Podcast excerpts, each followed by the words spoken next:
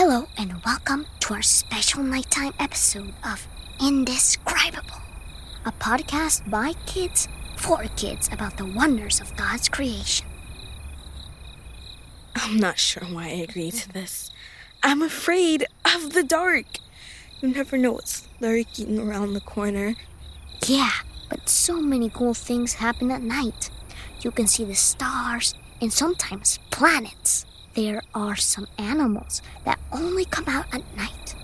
They're called nocturnal animals. Nocturnal? Yeah, like bats or scorpions or foxes. But what about our friends listening to this during the daytime?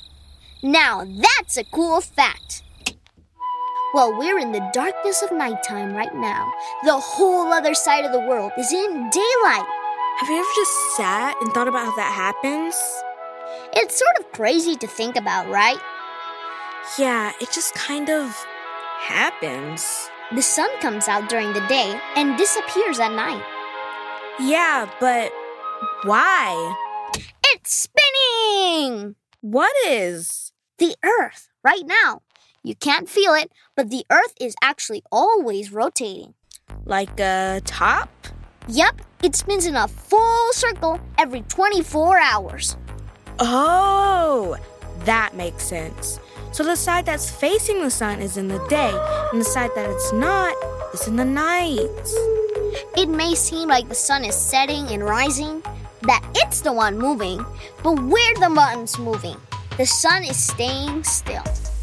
Wow, really makes you think about how we all have the same amount of time in the day, no matter what side of Earth you're on. Makes me think if I'm making the most of it.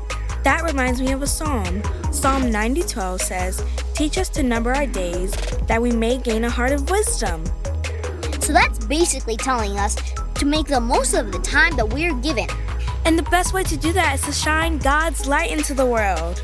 No matter how many hours of daylight you have. That reminds me of a town I heard about in Norway. What about it? Well, in some places in the world, because of where they are located, can go up to six months without seeing the sun. That makes me sleepy just thinking about it. Well, this town was surrounded by mountains. So from the months of September to March, they got no sunlight. None? None. Until in two thousand thirteen, someone had a really bright idea. The town put up three giant mirrors on the mountaintop to capture the sunlight and shine it down to the town square. So now the people there can soak up the sun. That was a bright idea. It can be hard to know when to sleep if you don't have the sun rising and setting to tell you when. Kind of like on the International Space Station. Yeah. Did you know that the I S S orbits, that means rotates, above the Earth every ninety minutes?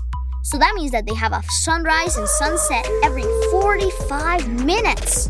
That would be really confusing. But you know what, Joshua? All this talk about sleeping has me feeling sleepy. Me too. But you know what? I'm going to bed remembering that no matter what, day or night, I can shine God's love. We can love our neighbor, love God, and tell the world how awesome He is. You might even say that God is indescribable! It's awesome to think that day and night just happen, and we don't have to think about it. How great is God? You can say that again. How great is God? Joshua, did you just fall asleep? But, but yeah, I did. It's past our bedtime, friends. We'll catch up with you soon after, after some snooze. No matter what time of day it is for you, remember that you can always shine God's light into the world. We'll see you next time for Indescribable.